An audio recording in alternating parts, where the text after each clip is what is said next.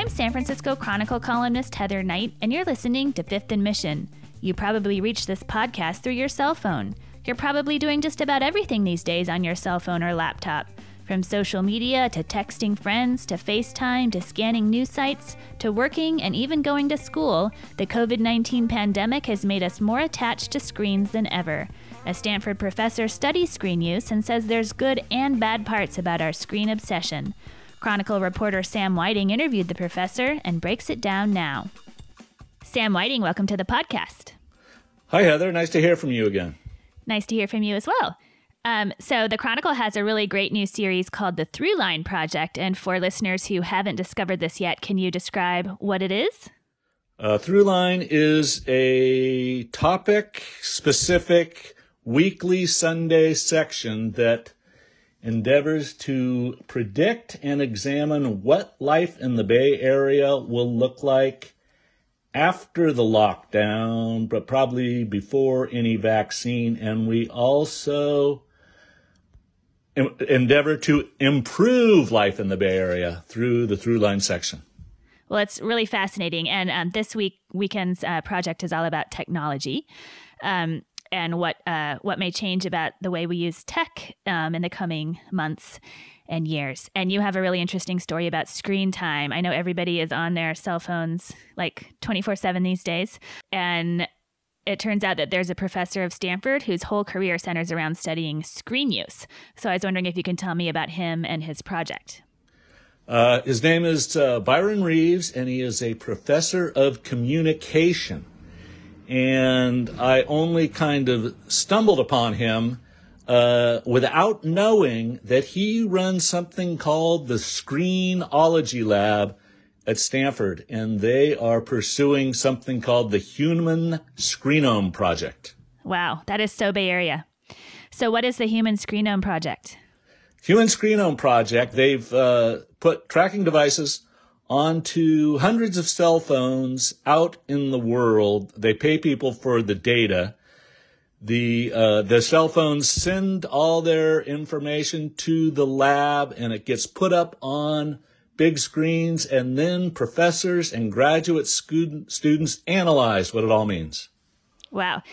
I would not want to be sending my um, screen grabs to to a lab. You know, that sounds so uh, strange. He was careful to tell me that it is security is very tight. Yeah. Uh, and they everybody who works there has to go through a deep uh, screening process, so to speak.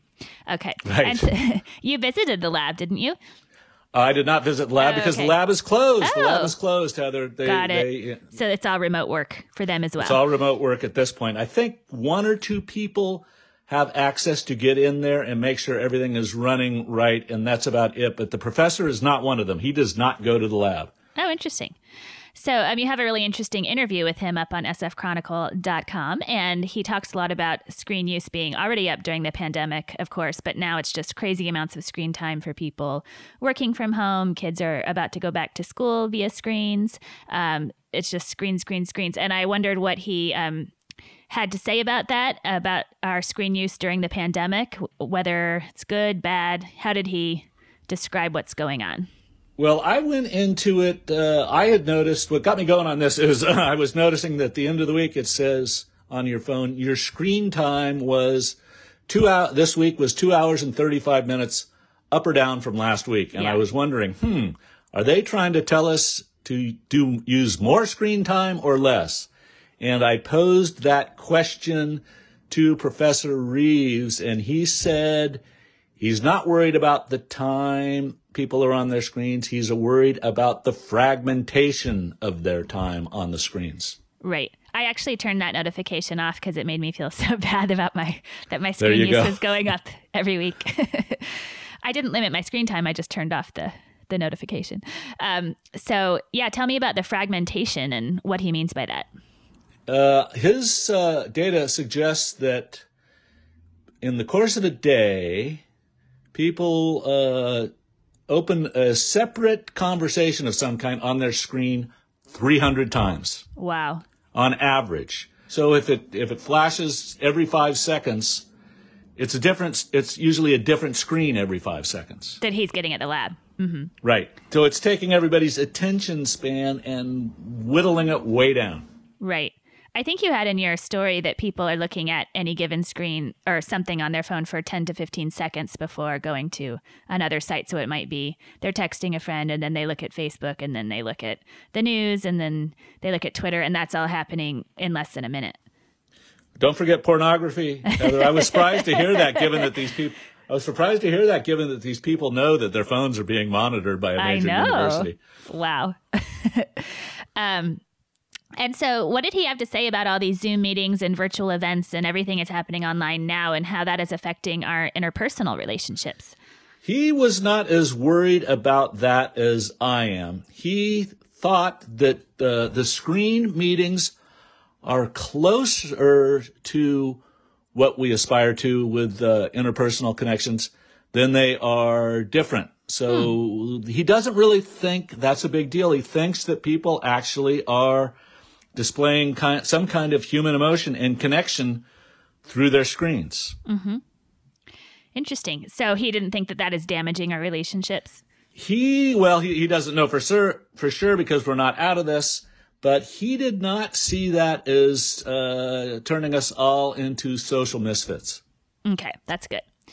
And what does he think will change permanently when it comes to post COVID life and screens? And what does he think will go back to so called normal? Did he break that down for you? He does not think it is going to turn around after COVID. He does not think people are going to suddenly start using their screens less. He just sees it as it's just going to keep going. And the fragmentation, if anything, is going to get worse and even when we go back to our normal social interactions, there won't be as much of it. He for sure thinks that the old 40 hour work week at an office is over for good. Wow. Does he think that there will be some kind of hybrid approach, like people will go into their offices sometimes and work from home sometimes, or? Yeah, I think whatever they work out, but uh, you know, it's not going to be I got to be at work at nine, that type of thing. Yeah. Well, that's so. Good. What he basically sees, and I think we all feel this happening, is that all forms of our lives are commingling. Yeah. Right. We're not. We don't differentiate anymore between work and our own personal time. We don't differentiate between screen time and work time. We'll be right back after a short break. You can support Fifth and Mission and the newsroom that creates it by signing up for unlimited Chronicle access at sfchronicle.com slash pod. I'm Heather Knight, and I'm back with Chronicle reporter Sam Whiting. So back to the fragmentation idea, um, what did he have to say about the way that's affecting our ability to process information and think deeply about things? I've heard from a lot of friends that they're it may be because of all of the you know, doom and gloom in the world right now, but they're having a harder time than ever concentrating on, like, say, reading an entire book or doing something that takes, you know, concentration and hours of time. Well, as he put it, Heather, and I hes- hesitate to mention this, nobody's even going to read the, my interview all the way to the end. I did see that. uh, he doesn't think that anybody can have a deep thought or deeply focus on anything without uh, major discipline. And the the most obvious arena is of this is in political thought. Mm-hmm. Nobody's thinking deeply about their stand on issues. Yeah. It's just reading like blasts on social media and tweeting them or sharing them on Facebook without. And, and the yes, and the thing that worries them the most is that people now don't differentiate from what friends say as opposed to what a candidate says or what uh, analysis says. It's all going through the same filter. You know, they might. Uh, it depends on what other people say, mm-hmm. and that that's uh, kind of a new development in political life here. I hear from a lot of people that they just read the headlines now, and so they base their entire viewpoint on a particular story or policy issue by just what the headline said. He, that could be true. I think they might go further than that, but they're not going to go further than probably 10 seconds into that. Yeah. Uh, or whatever the case may be. Right. I have some readers who, well, uh, you know, I always share my columns on Twitter, and then some readers will base their entire viewpoint of the column on just what my tweet said describing it. I'm like, you could actually click it and read it. Right, right. That that's that extra effort. You always have to think of extra effort now in terms of everything. Yes. And what did he have to say about the way social media will influence our November presidential election? Of course, there's so much talk about President Trump and his tweets, which are often not accurate, and whether they should be removed. Facebook has just removed a post of his for the first time ever. How does he think that that will influence the way people vote? Uh, I got the impression he thinks that the last thing, the last inflammatory statement or tweet or Facebook posting you see will be the thing that influences you the most when you cast your ballot or go to the polls or send in your mail in ballot or whatever. It's all very emotional. Mm-hmm. It's how you feel. It's what your friends think. It's how mad you are, etc. Right. So it sounds like on the plus side, screen time is keeping us connected with each other, but on the downside, it's making us dumber. Is that a fair uh, assessment? That's a good way. That's a very good way to sum it up, Heather. Yes. Well, thank you so much for joining me today, and I will let you get back to your screen. Okay. Nice talking to you, Heather. Take care. See ya. Bye.